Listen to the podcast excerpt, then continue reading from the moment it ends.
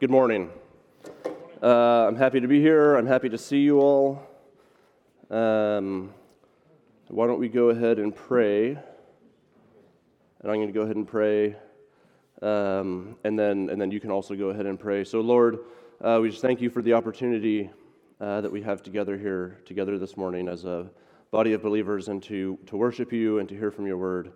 Um, Lord, I pray uh, that you would uh, speak through me and that, that I would speak clearly uh, from the material that I've prepared and that it would be your words, Lord, not my own, um, that you would have us here this morning. And, and then just take a moment um, and you can prepare your own hearts. Excuse me, you can prepare your own hearts uh, to hear from the Lord this morning. And, and, and yourself, you can pray for me as well.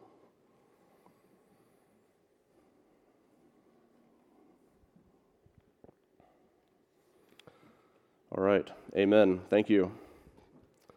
So uh, I'm going to share a story uh, here briefly, I think. Um, and it's a story about me in as much as I am a character in the story, but it's not a story about me. This is a story um, about uh, God and the Holy Spirit working in my life and in my heart to enable me to do something, to enable me to behave a certain way.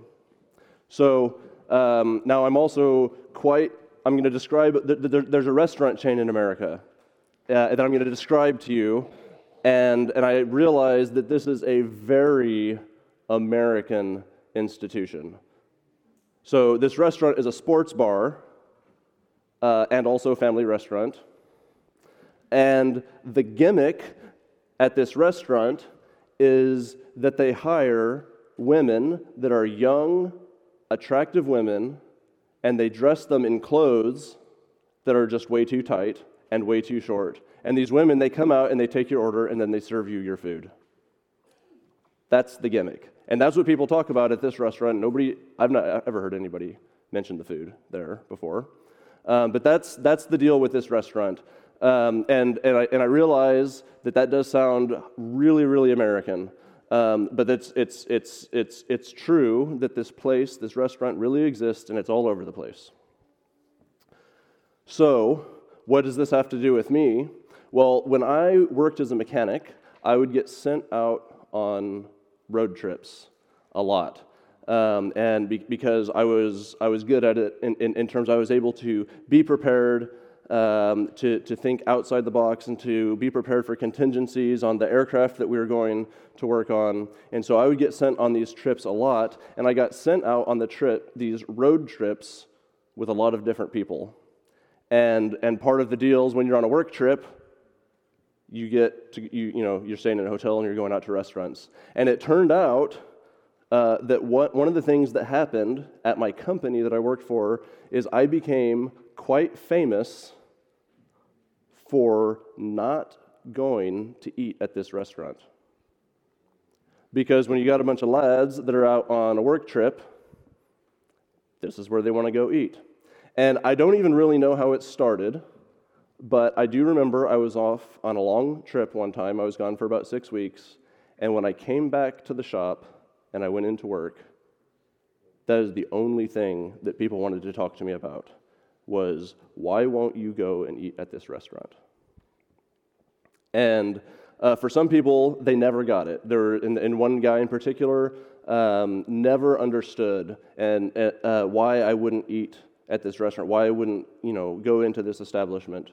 Um, but I had decided, you know, for myself, I had made the decision that um, as a Christian man who does find women to be attractive, I decided I didn't need to go to this place and fill my head with this kind of thing, with this kind of imagery. Um, aside from all the other weirdness that goes along with this, the fact that this restaurant even exists. Um, but that's not something that I wanted to do. Um, and so, and so I, I, wouldn't, I wouldn't go. Um, and some people that I worked with, though, the longer this went on, the longer I would go out on these trips and come back, and the, whoever went out with me, yeah, he wouldn't go. Um, what people started to tell me and they started to realize is like I had a few people that would say, hey, you know what, I actually think it's really neat or it's really interesting that the way that you're acting about this is actually in line with what you say you believe. Because people at work knew that I'm, know, knew, I don't work there anymore, they knew that I was a Christian. Because that's what I talked about. I talked about church stuff, I talked about the youth club that I worked with. And so people knew where I stood with the church, with God, with the Bible. And then seeing this play out, some of the people could see, oh, what he's doing in his behavior is in line with what he says he believes about God, or what he says he believes about values and morals. So I counted that as a small win. Uh, that, that some people actually recognize this. And what we're talking about today is whether or not our actions are in line with what we say we believe. So last week, when we looked at uh, the previous passage with Will, the end of Titus chapter 1, uh, what we were looking at is we, we saw who these false teachers in Crete are, what it is they are and are not teaching. And here in verse 1 of chapter 2, what we're going to see is that Titus is set apart by Paul in contrast to these false teachers. In verse 1, Paul says, But as for you, teach what accords with sound doctrine. In the previous section, what Paul tells us about the false teachers is that they're insubordinate, empty talkers, deceivers, teaching what they ought not teach, and that they've turned away from the truth. But as for you, Titus, you are to teach what accords with sound doctrine. So Paul is taking Titus, who's also a teacher, and he's distinguishing Titus from the false teachers. But as for you, and he's telling us what Titus will be teaching is something entirely different.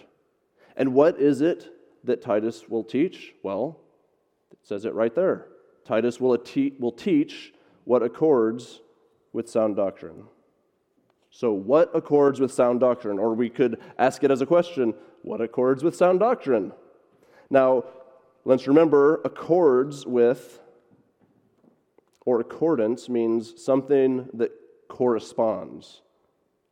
And the sound doctrine that Paul is speaking of, what is that? Well, if we go back to the beginning of the letter and look in verse 1 of chapter 1, we see that Paul was talking about the knowledge of the truth which accords with godliness. So, here, what we're looking at today, Titus will teach what corresponds with sound doctrine. And back at the beginning of the letter, we see that godliness corresponds with knowledge of the truth. So, this helps us to see Paul's charge to Titus is teach what corresponds with sound doctrine.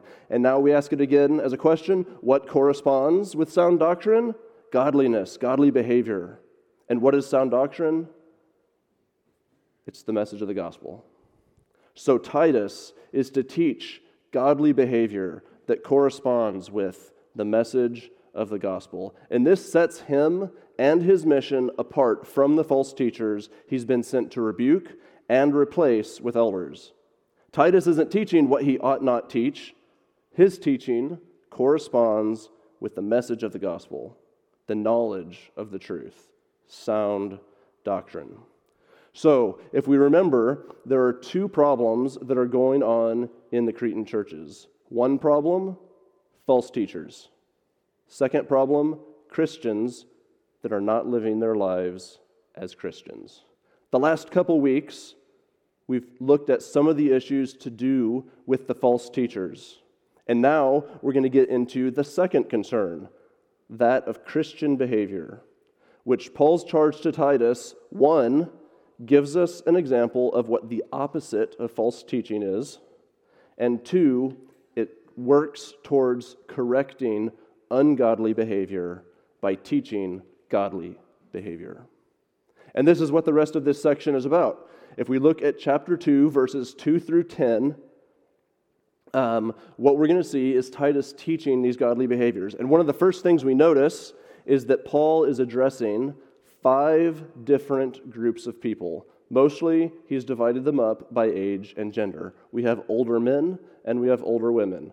We have younger women, we have younger men, and we have bondservants or slaves, depending on what your Bible says, bondservants or slaves. We can, we can see that interchangeably. So, what we're looking at here with this breakdown of people, of older men, older women, younger women, younger men, bondservants and slaves, what we're looking at is a first century Roman household.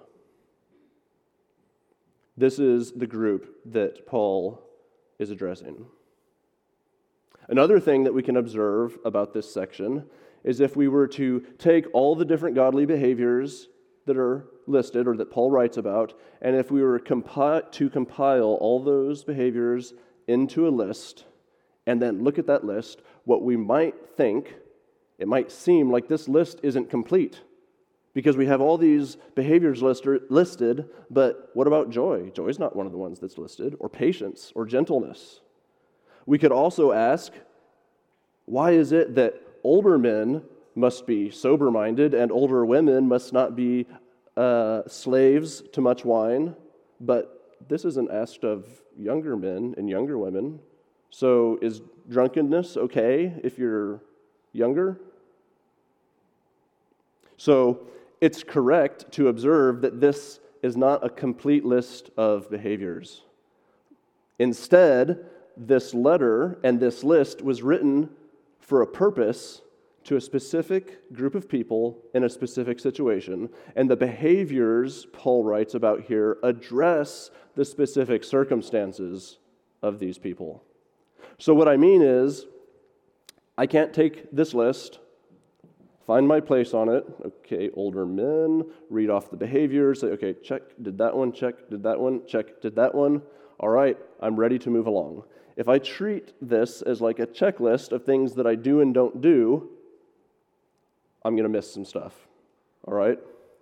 And so, also, what I'm not saying, let's not be confused, I'm not saying this isn't a list of godly behaviors, and I'm not saying that these behaviors aren't important. Or I'm, I'm not saying that this doesn't even apply. This is a list of godly behaviors. These are good godly behaviors. They do apply. Um, and we should strive to attain to them. But what I'm saying is that this isn't a complete list of every godly behavior. Another thing to note about what we see here in verses 2 through 10 is that there are some things that might be very hard for us to understand. Or maybe that, well, yes, something that we don't, that, that's hard to understand. Um, and, and what I'm specifically referring to are men's and women's roles and the relationship between husbands and wives. And that is mentioned here. But it's not the main point of what Paul is writing about. It's not the primary concern. The way that husbands and wives relate to one another is a difficult topic, and it's an important topic, and it's important that we try to understand it. But if you focus on that right now in this passage, you're going to miss what Paul is getting at. So that's a discussion for another time. And if so, if you have questions about this, if you have questions about husbands and wives and the way they relate to each other, or if you have a question about why I'm saying that this isn't the main point of the topic, please come talk to me afterwards or talk to Jason or one of the elders here today. But right now, we want to stay focused on what Paul is focused on. So, bigger than a specific behavior or set of behaviors, what we can be thinking about here is Christian behavior in general and why it matters what behaviors Christians get up to.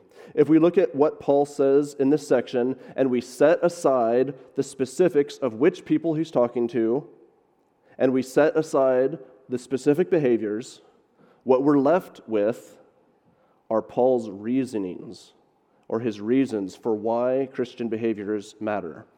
So, we're going to break this down. If you're, if you're going to follow along, open up your Bible and start putting your finger on stuff. Okay? So, what we're going to look at in chapter 2 is we're going to look at verses 1, we're going to look at verse 5, 8, and 10. So, I'm going to read them all together now, and you can follow along if you want. Verses 1, 5, 8, and 10. Starting in verse 1. But as for you, teach what accords with sound doctrine. Verse 5. That the word of God may not be reviled. Verse 8 so that an opponent may be put to shame, having nothing evil to say about us. And verse 10 so that in everything they may adorn the doctrine of God our Savior. So, Paul gives three reasons here for his concern over Christian behavior.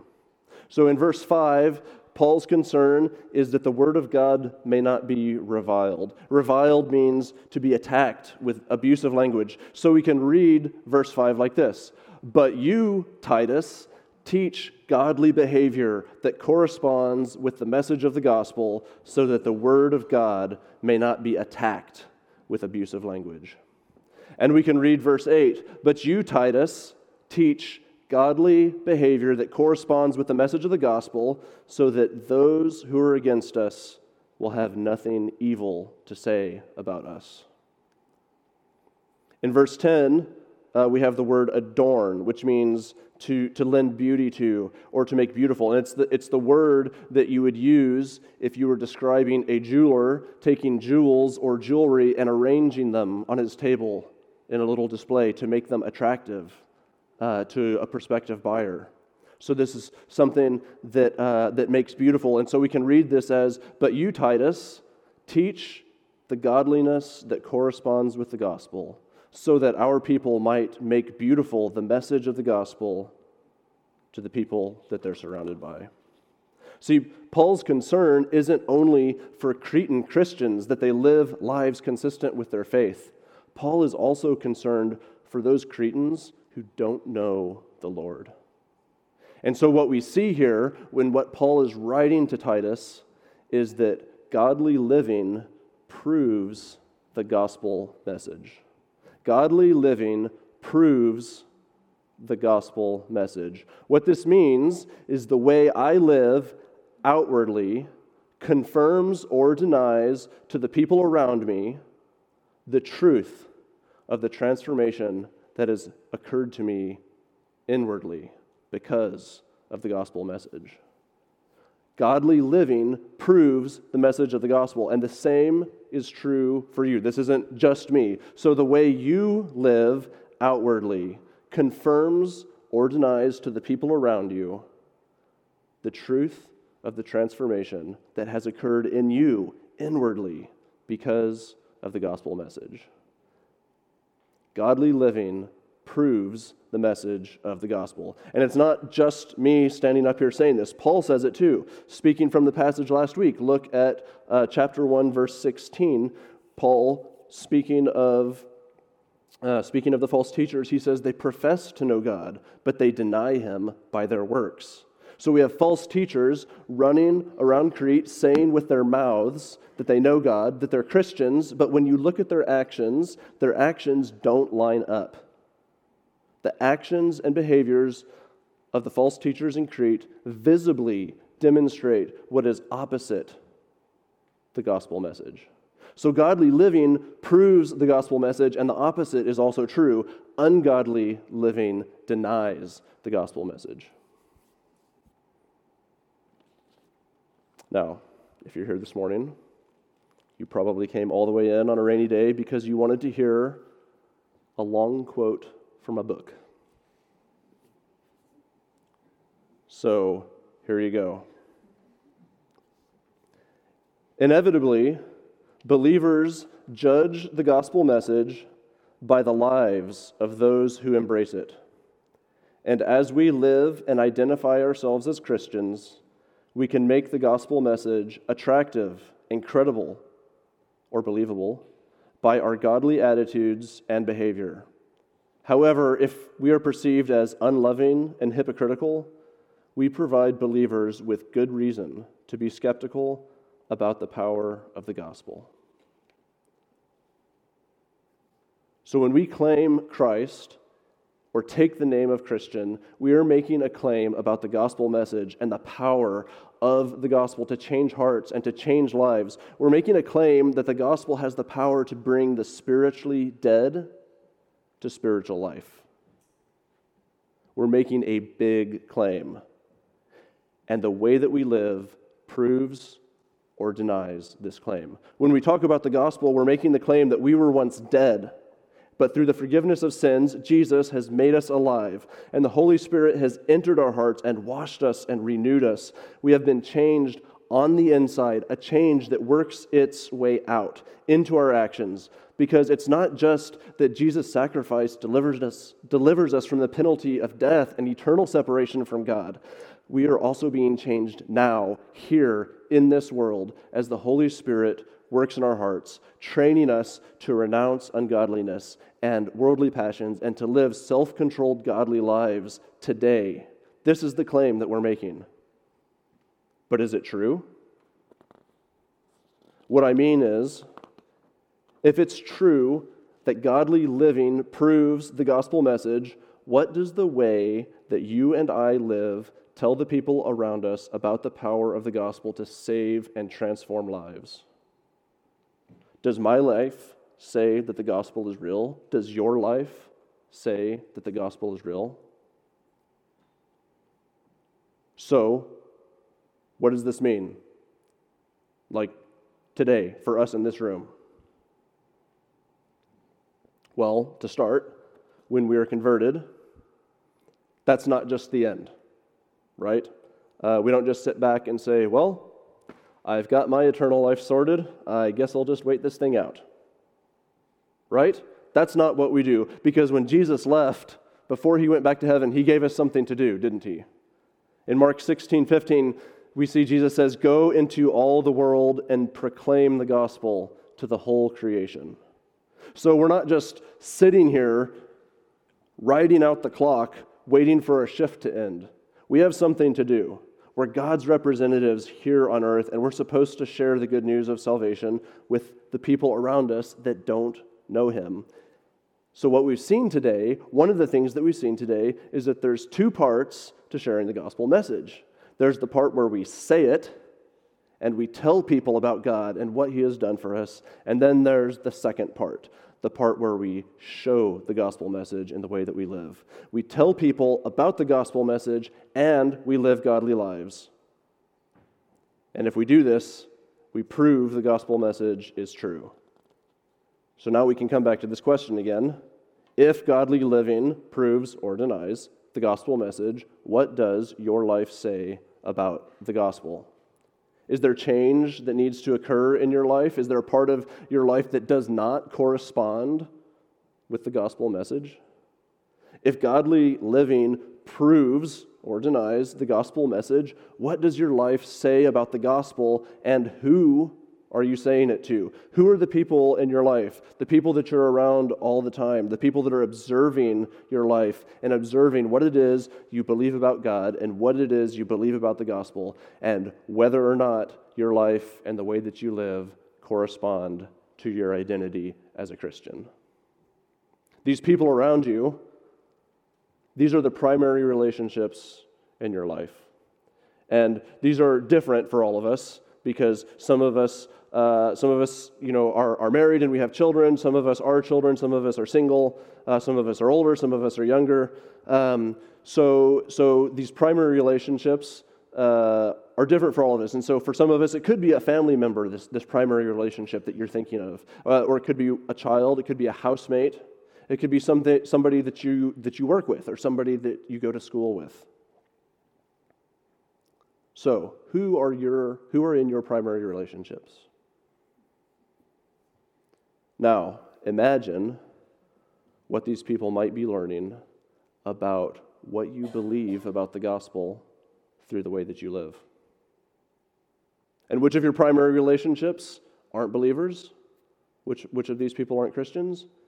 Imagine what they might be learning about the gospel just through observation. So, godly living proves the message of the gospel, but it doesn't tell the gospel message we want to be clear. Uh, we have to use our words for that.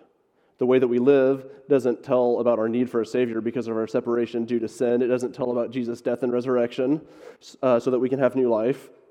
We have to use our words to explain that. We have to use our words to explain that the Holy Spirit enters and cleanses and renews us.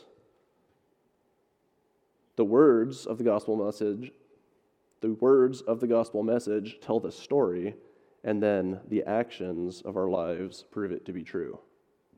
So imagine what could be going on in the minds of the people that you're surrounded with. Now, back to my little story here from the beginning. Um, so, there's this guy uh, that I used to work with. Uh, his name's Alex. Um, and uh, Alex and I were thick as thieves. We were two peas in a pod. Uh, we were each other's work wives. Um, and, and Alex is a Christian uh, l- l- like in the real sense, right? And so we would meet and we would have lunch together and we would pray about things. We would, you know, challenge each other because we didn't come from the same kind of church background. And so sometimes we didn't have kind of the same beliefs about stuff. We would challenge each other. We would ask each other, what is God teaching you in Scripture? And so I've kept in touch with Alex uh, since, since, since I've left. So uh, I worked as a mechanic before, and in 2017, I quit my job um, because uh, my wife Denise and I were going to move to Ireland uh, to work in full time ministry as missionaries. So,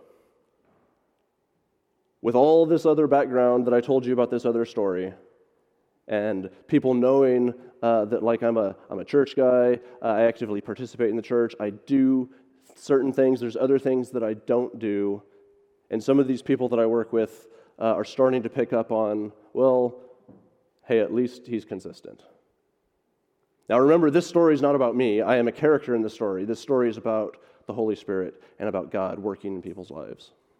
So, anyways, uh, so it's back in the spring of 2017, uh, and I go ahead and hand in my notice uh, that I'm quitting my job to go be a missionary because people want to know where you're going next. Uh, and I thought that was it. Well, I'm back in America two years later, in, in the spring of 2019, and Alex and I are meeting up, having a chat. And he tells me something very, very interesting that I could have never imagined. And that two years later, he is being asked about me and about what it is that I'm doing and why I quit my job to go work in a church in Ireland. Because it's unfathomable, it's unbelievable to walk away from a career like that. It just doesn't make sense to people that don't have the view of the world that we have or that I have. And so, because I had demonstrated consistency in one area of my life, it was an opportunity to talk about consistency in another area of my life that I wasn't even aware of. That for two years, my friend back at the company, while I'm gone, he is having opportunity after opportunity after opportunity to talk about God, to talk about the gospel with all these people that I used to work with um, that are still, well, at least in 2019, uh, still ha- you know struggling with this action that I took to walk away from a career. And so we don't know. Again, this isn't about me and how great I am, please. We don't know how the actions that we take are viewed by the people around us. We don't know what kind of impact we're having. But if we know that godly living proves the gospel message, we at least have a direction to, you know, to move forward in, right? We have something, uh, we have a target to aim at so that we know that we can impact the people around us.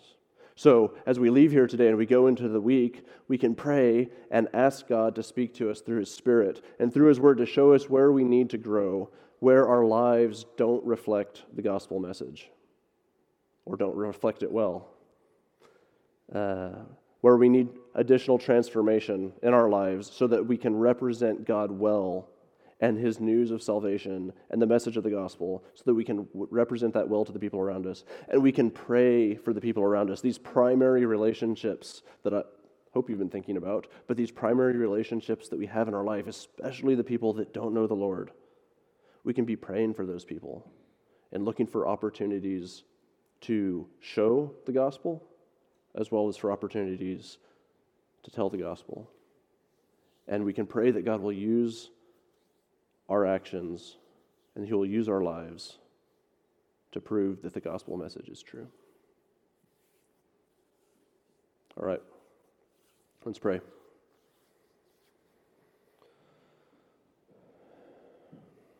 Lord, um, we thank you. We thank you for your salvation and the gospel and that and, and for sending your Holy Spirit, Lord, to work in us, to, to transform us.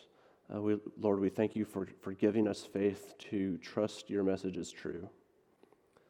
Lord, we pray that you would continue to work in our lives to sanctify us, that you would speak to us through your word, Lord, uh, your word that's living and active, and that we would see the areas in our lives where we need to change to better represent you. And Lord, we pray for the people around us that, that they wouldn't see us. Uh, if, if, if anything, they may, not, they may not agree with the things that we do, Lord, but Lord, we pray that we would be seen as people that are consistent and that live according to what we say we believe. Um, so, Lord, that you can, uh, you can use that in their lives to draw them to you. God, we pray for our friends and our family and our coworkers and all the people around us that don't know you, Lord. We pray um, that you would give us opportunities to share the gospel message in words, and also, Lord, to share the gospel message in the way that we behave. These things we pray in your name. Amen.